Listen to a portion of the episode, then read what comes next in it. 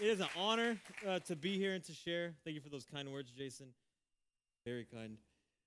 We've been APC for about three years, and uh, like Jason said, we're moving to Oaxaca, Mexico. If you're new, be rest assured, I'm out of here in two and a half months. No matter what I say today, right, I'm out of here. But we've been here for three years. Uh, my, my wife and my four kids, actually, we came with three kids. Then we have four now. In fact, I think we have a picture. Yes, here's my family. My wife, Chelsea. She's here in the front row. If, if you're on the market for a spouse, look for someone who will help you grow into your calling with God more. Right? That's my wife has done this for me. There's so many times when I'm I'm gonna throw in the towel. She goes, up. Oh, remember the calling? Right, but you need that. My son Caleb, um, already an evangelist, already, I mean, just bold in proclaiming the word. Uh, Titus over here, he's, uh, this kid is strong. He actually, actually got stitches on Saturday, and, uh, or no, Friday. Had to take him in, and he's on the table, he's getting stitches, and he goes, Dad, I like getting stitches. okay, let's, let's do this. Um, Soren, Soren, we call him Little Thor. If you work in children's ministry, you know what I mean. My, my condolences to you. Uh, but he's just full of joy, generous heart. Um, and then Mila. And Mila is, Mila's adorable. Mila's adorable. We finally got the girl. By the grace of God, who knows what would have happened if, if we did not get the girl? I mean, this thing could have just kept going. We named her Mila uh, because we spent about 18 months in Russia. Я чуть-чуть говорю по-русски. Uh, we spent 18 months in Russia. Uh, we have a special place in our heart for Russia. Mila is a common Russian name. It means dear one. Uh, she is our dear one. She's our little cherry on top. Uh, we were with Cru in Moscow. We absolutely love Cru. It was, it was Moscow is a special has a special place for us. We have people that we love, but really the work I think that was done in my heart in Russia was was what kind of left its mark on my life. It was in Russia that the call to church plant was solidified. It was in Russia that I realized we need to operate in the power of the Holy Spirit. And not just us, because things were going on. We need to be in a group. We need an army of Holy Spirit empowered people around us. I remember I was sitting in my kitchen drinking coffee. I'm just thinking, man, I need a bigger gun. we need more power to break this, I, this tundra, right? And it was just, it was kind of began this journey. We came back to the United States. We began looking for a Holy Spirit empowered church planting church. Talk about hitting the jackpot, right? We came to All People's Church. And it's we've been here, like I said, about three years, getting rooted. And like I said, in a couple months, we're heading off to Oaxaca, Mexico. And I think, I don't know exactly what God's going to do, but I know He's going to do something incredible down there. And a lot of people are going to get saved. One of the things I appreciate most about All Peoples is the faith that I see here. It's just like an ecosystem of faith. You bump into people all the time and giants of the faith. And it encourages you, encourages me just to be around people that have more faith than me. You see that power being unleashed, and I think, maybe I could do this. Kindle just healed somebody. I just had Chipotle with Kindle. Kindle's real, right? It does something. When I was in Oaxaca with Robert, we first started scouting it out. We went into this unreached people group. Robert finds it's like 2,000 people, 1,500, 2,000 people in this area. Robert sees this one guy, just Lord just highlights him. He comes over to him, preaches the gospel, he gets saved. Well, that's incredible. This is incredible already. Turns out the kid goes, like 18. He's like, my dad's gonna be so happy about this. I'm like, why is your dad gonna be so happy about this? Your dad worships pagan gods. He goes, I come from one of the few Christian families in this people group. And on this day, as Robert's walking by, God highlighted this guy, spoke to Robert. Jesus reached out by the grace of God and brought him back. Just one of the few people, one of the few Christians. Like, not today, devil, there's too few of these ones bringing him back. That increases my faith to see that. It's not even me doing it, I'm just watching it, but the faith meter's going up. Right? It's a blessing to be an ecosystem like this. Now, there's, there is kind of two sides to this. You can kind of be you know, inspired, but you can also kind of have some discouragement sometimes. I mean, honestly, you look at someone, you look at the same kind of thing, and you think, I could never do that. Like I can't I, I can't do that. Or God will never use me like that. Or I have too much sin. I'm too messed up to be used like that. the biggest nonsense lie that the devil wants to put into your heart. The grace of God is overwhelming. You know what will challenge you like that? Is leading a life group with Matt Kirk. I led a life group with Matt Kirk for a year before he went off to church plant. Every week he comes in looking all cool, and he's like, Oh, this week he's doing testimony time. How was your week? It was good. It was good. Time in the Word. I'm feeling good. Sunday was good. How about you, Matt? Well, five people led to Christ this week. That's great, Matt. That's great. One, one week I thought, it was so consistent, I was like, I'm going to ambush him this week. He comes in before he even asks, How many people you lead to Christ this week, Matt? Four? Four. A bad week. Come on. Come on, man. Well, then he comes and he, he has the nerve to come over here for commission weekend and drop this little thing. Like, I was preaching the gospel in a village, you know, a few dozen people came to Christ. And then all of a sudden, whole village comes to Christ. Whole village. Whole village comes to Christ, Matt. And he was looking right at me when he said it. I could see it in his eyes, like, life group. Life group. I'm obviously joking. I love Matt. People like Matt are why I love this church so much. Because Matt goes, I led a whole village to Christ. I go, maybe I could lead a whole village to Christ. I'm not reading this in a book about some guy somewhere else. This is a guy that I know, know his struggles. The real human being, empowered by the Spirit of God. And it empowers me. I think, maybe I can do this. Whatever side you're on, whether you're feeling inspired or, or discouraged, you know, I want to talk today about some practical steps about how you can increase your faith right? I, I want to kind of maybe reframe how you think about growing in godliness. One way you think about it is that you're, you're kind of moving along in your life, minding your own business. Angel appears, boom, miraculous encounter, and now you're a man of God. And then things start happening. Then you read the Bible once in a while, and subsequent visions can occur. That's not a realistic perspective on godliness. But we kind of we can adopt it. Sometimes you kind of hear these extreme stories, and sometimes that happens to people, but that's not the end of the story.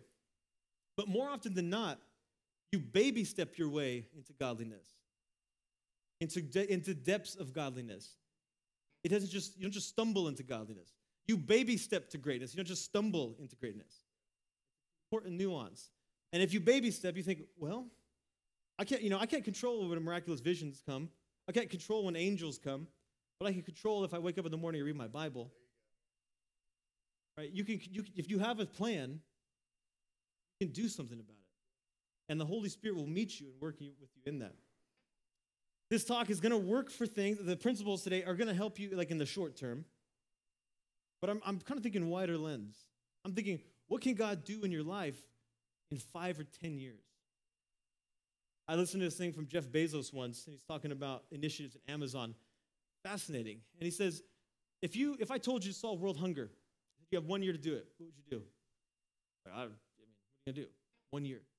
But he says, if I told you that you have 100 years to solve world hunger, what would you do? Well, I don't know. Maybe, maybe that can be done.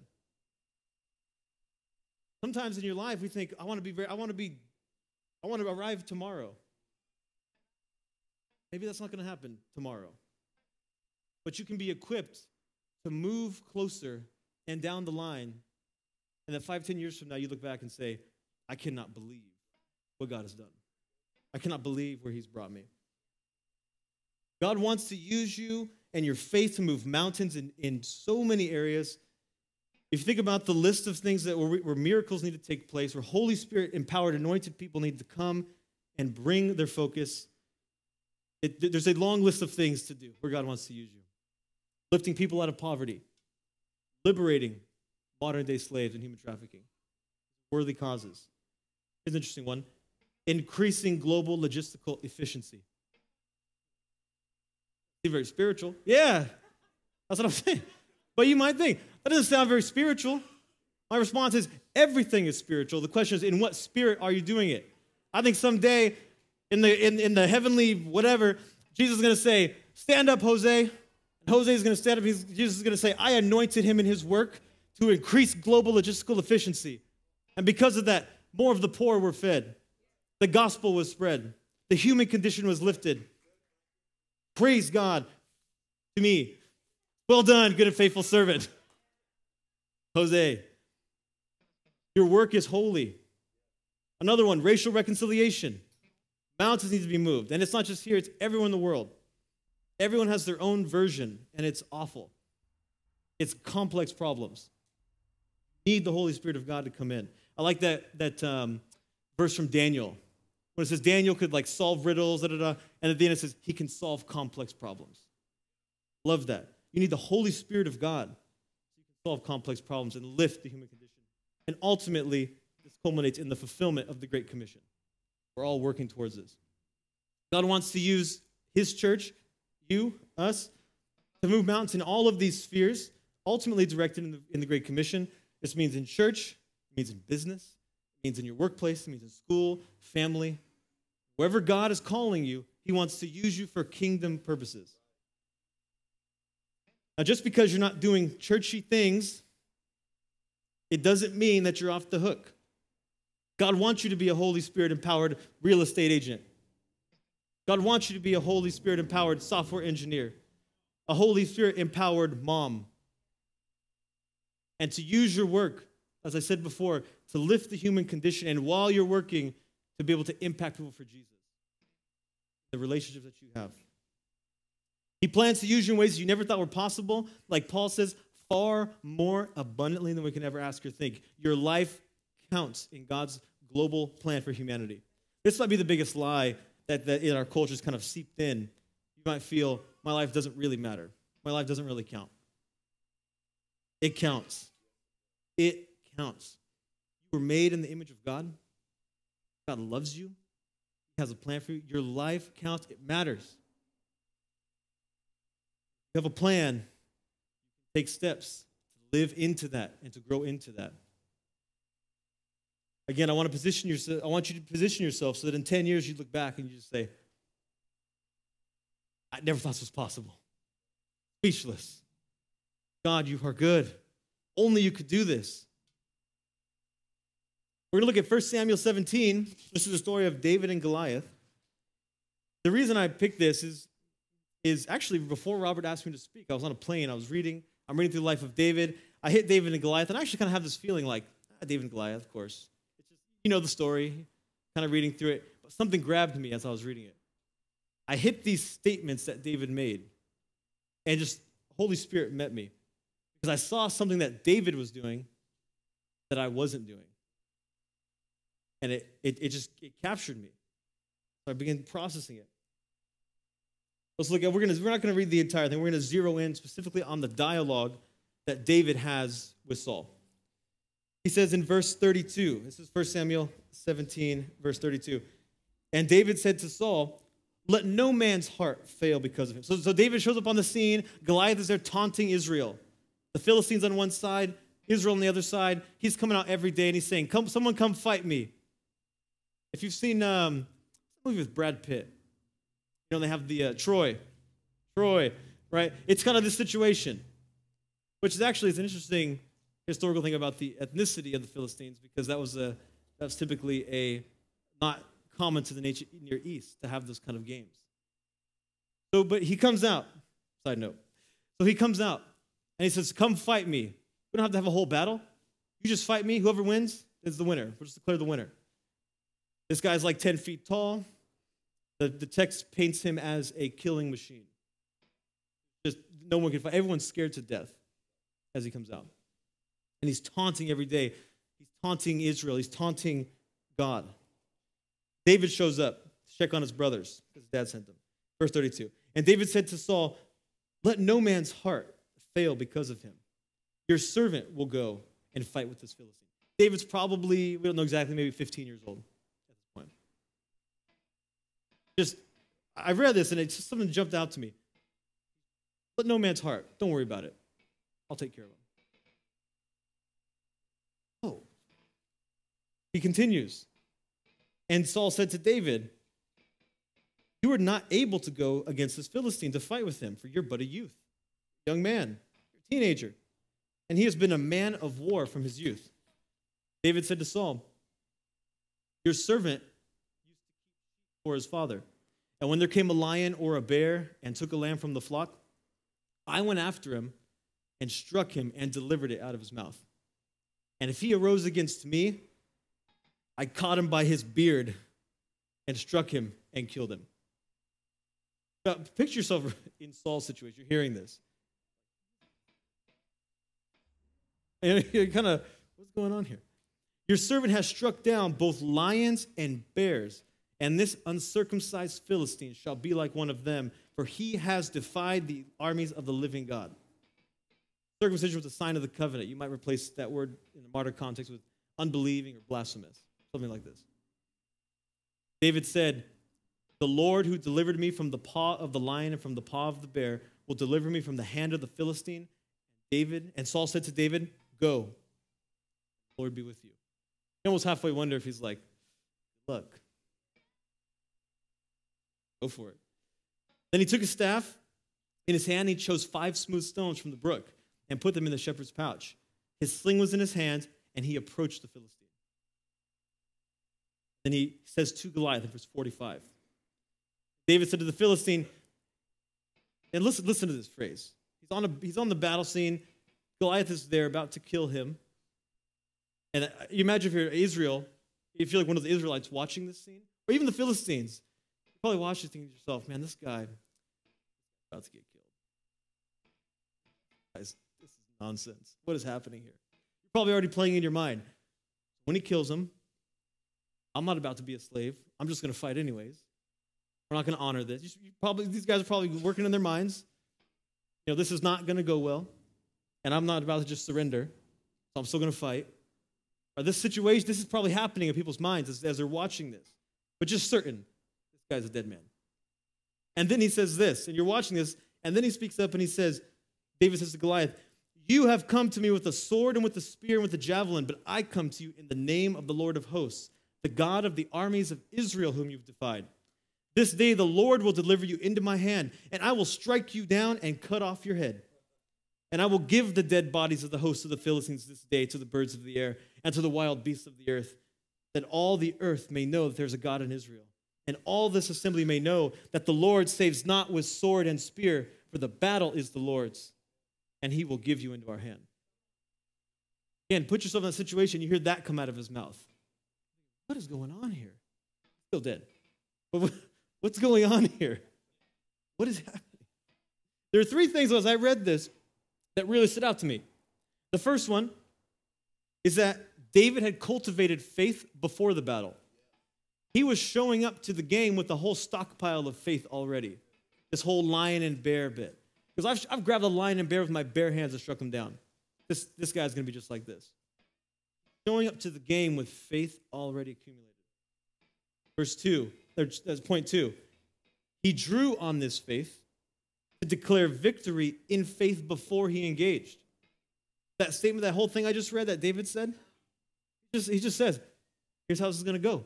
I'm going to come over there, I'm going to kill you, and we're going to win. Before he engages. And this, this, is, what, this is the thing that get, captured me the most because I realized I don't really do this. I don't talk like this. It's more kind of like, I believe you can, Lord, and I'm stepping out, and I hope you will. You know what I'm saying? Like, you're like, I don't, I know. I believe you can generally, but I mean, I don't know, but I'm going for it. David's kind of approaching it differently. And then finally, the third point, he moved forward and he took action in faith into victory. This culminated into, into faith filled action. I think these three things actually represent a rhythm of life, not just a one off deal, where God is kind of constantly taking you higher. And as you're moving along, you're going to hit checkpoints. Goliath for David was a checkpoint. He had many more things after this, and he just kept moving through them. Same pattern. Now, there, no, there's, there's a couple different kinds of Goliaths I think important to realize circumstances and calling. Things you can't control that just come to you. COVID 19 comes to you. You don't choose to go after it, it just comes to you. You have to deal with it. Callings are things where God says, that thing over there, go get it. human trafficking, it's time to end it. And you're anointed to go solve it in this area. Right? These principles apply to both of those things. Whether it's coming at you or God's telling you to go, these principles apply to both. So the first one, this is the key. This is, this is the foundation of it all, is to cultivate the faith before the battle. If you if you look at pro athletes, pro athletes train all of the time, but they only perform occasionally. Uh, you don't have pro athletes getting off the couch after 42 hours of Netflix, wiping off the Cheetos, and then running down to the field right before the game to perform. It just doesn't work that way. They're constantly training. You ever seen Tom Brady? Google Tom Brady's regimen. That guy's performing at 43 at a high level, but his regimen is, is insane. His regimen supports his performance. As Christians, our regimen has to, perform, has to support our performance. There's not really any way around it. You know, it's if you don't eat right, you won't perform. If you don't eat right spiritually, you won't perform. And it's not something where you become a pro athlete after one day of doing the regimen. Like, I want to be a pro athlete. By Friday, I could, I could just. You have these like, you have these like freak stories every once in a while, you know, where like you have some guy just comes out of nowhere, but it's it's so it's so rare. They make movies about it. It's just not the way. It's not how it works. It is a long road, but a little at a time little at a time. As you work in the fundamentals, you got to work the fundamentals. I said before, the, uh, um, greatness is you baby step to greatness. You don't just stumble into greatness, or you don't leap into greatness. Really, you baby step into greatness, a little at a time. Another notice, if you look at David, David, as he shows up with this giant killing faith, all of that faith was cultivated in the mundane rhythms of life. He wasn't like killing other giants, and he's like, one of my other giants that I've killed. You all know me. In fact, when he shows up, his brothers go, What are you doing here? Shouldn't you be back watching those few sheep in the wilderness? Doing that menial, nothing job? But day by day, out there, building something. God's laying something in him as he's working the fundamentals. He was a man of prayer, obviously, he wrote half the Psalms. Patterns in his life. The, some of these, these things might seem basic, but you think about Vince Lombardi, this is a football. Right? He, he understood it's the fundamentals. You have to constantly come back to the fund. You never graduate from the fundamentals. The first one, here's your regimen. The first one and the foundational one is, the, getting into the Word of God daily, having that face time with God. You got to get into the Word of God. For me, this was the game changer in my whole life. So I started to read the Word of God. And God cultivated in my heart through a few different times where I hit a passage and I go, can't do this. I can't do it. And God said, Trust it. Holy Spirit met me. Said, Deep breath. I can trust it. Adjustment that was made. And after hundreds of days of little adjustments, I looked back and said, Whoa, things that I struggled with before, I don't struggle with now. Ways that I thought before that I don't think now. A little bit at a time. The Word of God is critical. This is your day, this is your diet. Jesus likened the Word of God to bread. Daily bread. Right? If you don't, if you don't get into the Word of God, you will not be able to perform as a Christian. It's, I mean, it might be impossible to grow over time without the Word of God. So that's a strong statement. But there's some point you're going to hit a wall if you're not getting in the Word of God. Number two is pray and fast. James 5, 16 to 18. Fascinating. James says, The prayer of a righteous person is powerful and effective. Because Elijah was a human being, even as we are. He prayed earnestly that it would not rain, and it did not rain on the land for three and a half years. And again he prayed, and the heavens gave rain, and the earth produces crops. James is, is, is doing something interesting. He says, Remember that prophet, one of the most famous prophets from the Old Testament, who did that, who prayed, and the, you know, the, fam, the, the, the drought came and all of this? Yeah, I know that. He says, He was just like us. just like us.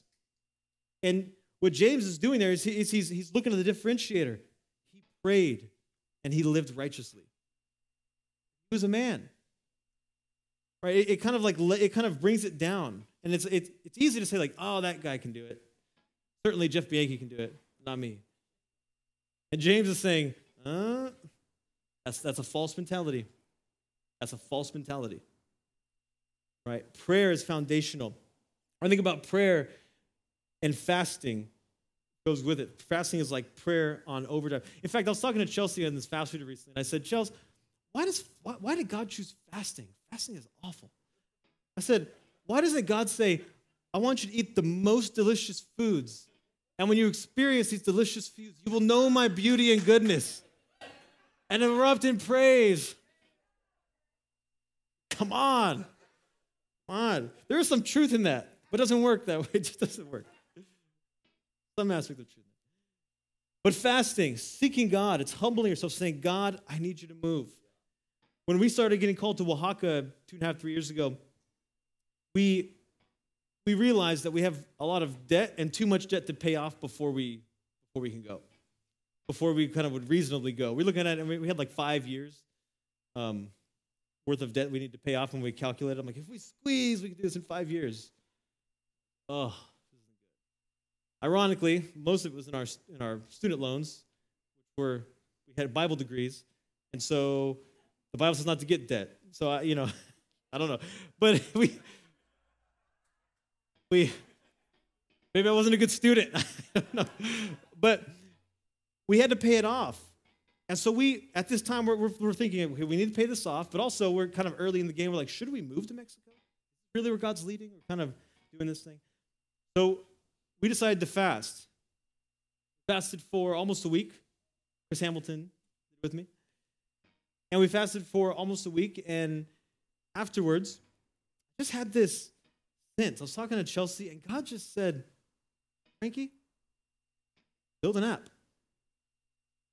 I'm a software engineer. You're good at building apps. Just build an app. I was like, I should build an app. makes sense. So I said, well, okay, Lord, but I want the right situation. I want the right client. I want the right this. I haven't done client work in a while at this point, just doing my, my normal job. And, you know, you're working nights and weekends. It's like, uh, Have kids. But God's saying, do this. Lord, but I want the right situation. I want the right people. I want the right, the right thing. Reach out to a friend a couple weeks later. I'd done nothing at this point except for pray. Reach out to a friend and say, hey, you got any work? I used to work with this guy. He goes, No, I'm not doing this anymore. Um, sorry. No, no problem. About a week after that, I get an email from someone. They say, Hey, we reached out to that common friend. We need an app developed. And he referred you. We need an app. We need it now. I go, help you with that. Got talking, built the app. And the situation was incredible. Personal relationship to this day, great friends, wonderful people that God connected me with. And he took the five year plan and condensed it into the eight month plan. He knocked it out. God says, There's no debt that's going to keep you out of Oaxaca. Right? Pray and fast. Pray and fast. It is so, there's so much breakthrough in this. And finally, be missional. This kind of helps steer you on a daily basis. And this is more of a mindset than an action guides your prayers, but it does guide your actions as well. You constantly hear people say, God does incredible things when I'm on mission. When I'm on a mission trip, God does incredible things. And I, I think, in some sense, this is probably not because you're in a different place, but because you're in a different mindset. So have that mindset here. Daily praying into it, daily praying that his kingdom would come, daily praying for the fulfillment of the Great Commission and for your role in that. God prioritizes resourcing people that are in line with his mission, who are in line with his plan. He's going to give you what you need in every way. Following this regimen as a daily life, these three things, this will lay this foundation of faith. And by the way, here's a plug for SOT.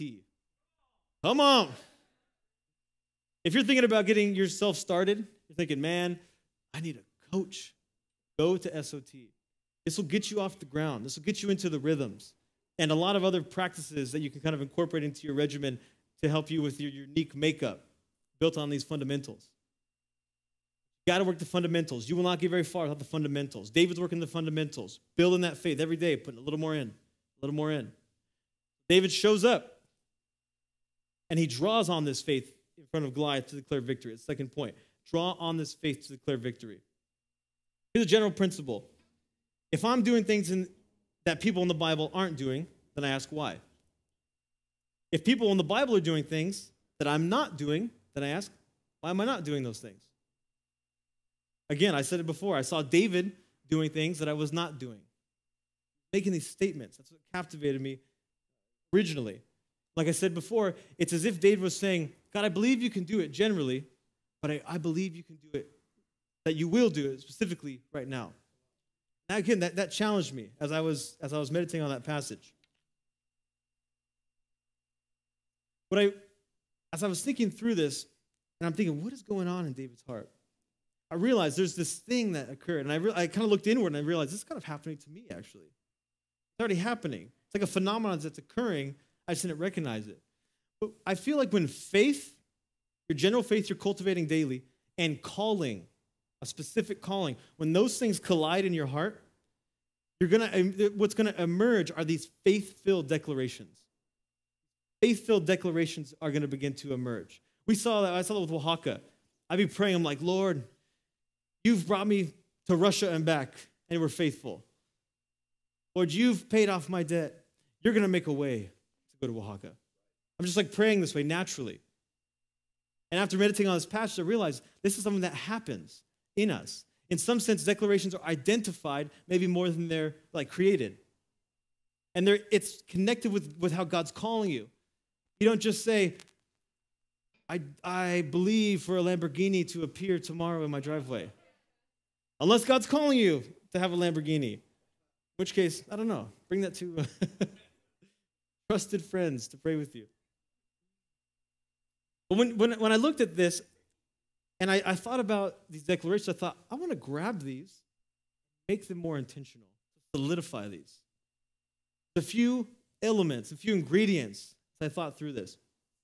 One is calling, specific calling. There are many things that God can call you to do. Like I talked about, human trafficking, caring for the poor, delivering clean water, building a business, planting a church.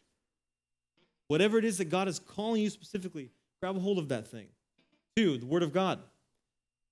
Just literally bring the Word of God and the truths of the Word of God into your declaration. You see this in Acts 4.24 after the apostles are released. They say, it says they lifted up their voices together to God and said, Sovereign Lord, who made the heaven and the earth and the sea and everything that is in them. That is the beginning of their prayer. Bring those truths into your declaration. Three, past experiences with God. David says in verse 34 Your servant used to keep sheep for his father. When there came a lion or a bear and took a lamb from the flock, I went after him and struck him and delivered it out of his mouth. If he arose against me, I caught him by his beard and struck him and killed him. Your servant has struck down both lions and bears, and his uncircumcised Philistine will be like one of them, for he has defied the armies of the living God. David's like, I've done this before. I've done this before. I've seen God move. He's going to do it again. Bring those into the declaration as you're writing this thing out. And four, bring alignment with God's global mission. David says that all the earth may know that there is a God in Israel. Bring those in. Here's an example from my life Lord, you are sovereign over all. You have protected my family wherever we have traveled to share the gospel. We're going to Oaxaca, trusting in you for protection. We will plant a church, plant a church in Oaxaca, and thousands of Oaxacans will come to know you. Declaration. And I believe that statement because it's faith and calling in my heart. And there's the word of God in there. He is sovereign. I believe it. These are useful in prayer. I, for me, it's useful in prayer. It's useful in encouraging people. When you, the faith that you are building daily connects to the specific calling in your heart. These declarations will emerge. Grab them, solidify them. And as you lean into them, I believe they will explode into anointed action that builds the kingdom. This is the third point. Move forward in victory in faith. This means taking concrete steps forward, and it involves some element of risk, hence, hence the faith. All right, David, verse 48 49 says, When the Philistine arose and came and drew near to meet David, David ran quickly toward the battle line. He runs and he engages in faith. He makes his statement I'm going to come over there and I'm going to kill you. And then he runs. He leans into that declaration that God was speaking to him in his heart. Chelsea and I had a, it's kind of a smaller example of this recently. But we were trying to decide about when to move to Oaxaca. We were kind of looking at July 1st, seemed to be a good date. And then COVID hit. The world turns upside down. Everything's unstable. We're going, what, what do we do? When do we go? Uh, maybe, maybe we just wait a few more months. We're thinking maybe September, you know, as cause things can kind of simmer down, or at least we can know kind of what the playing field looks like. You know, moving a family of six, that's, a risky thing. And I had this dream afterwards during, during this time. And in this dream, the world seemed like it was fast forwarding around me. God speaks to me in the dream and says, Things with Oaxaca will, will move faster than you expect. That triggered some prayer and fasting. And in that time, we felt God say, I don't want you to push it back, I want you to move it forward. So we moved it to May 1st. That creates some feelings. Some feelings happen. Does it increase the risk? Yes. Does leaving a stable job in San Diego with my church and family and friends, southern Mexico in the middle of a global pandemic, creates some feelings? It does. It absolutely does. But I have faced the lion and the bear, and God has shown himself to be faithful. We will go to Oaxaca. We will plant the church and thousands of people will come to know Jesus and their sins will be wiped away. And when the world looks at Oaxaca, they will know that there's a God in heaven. Jesus is his name, and he is the Savior of the world. That's my declaration. Where is God joining faith and calling in your heart? Grab a hold of that. What is your Goliath? And what part of the world or sphere of influence are you called to bring the kingdom? Because you have a part have a part. I hope you feel that you have some tools that you can engage, that you can make progress, you can move into this.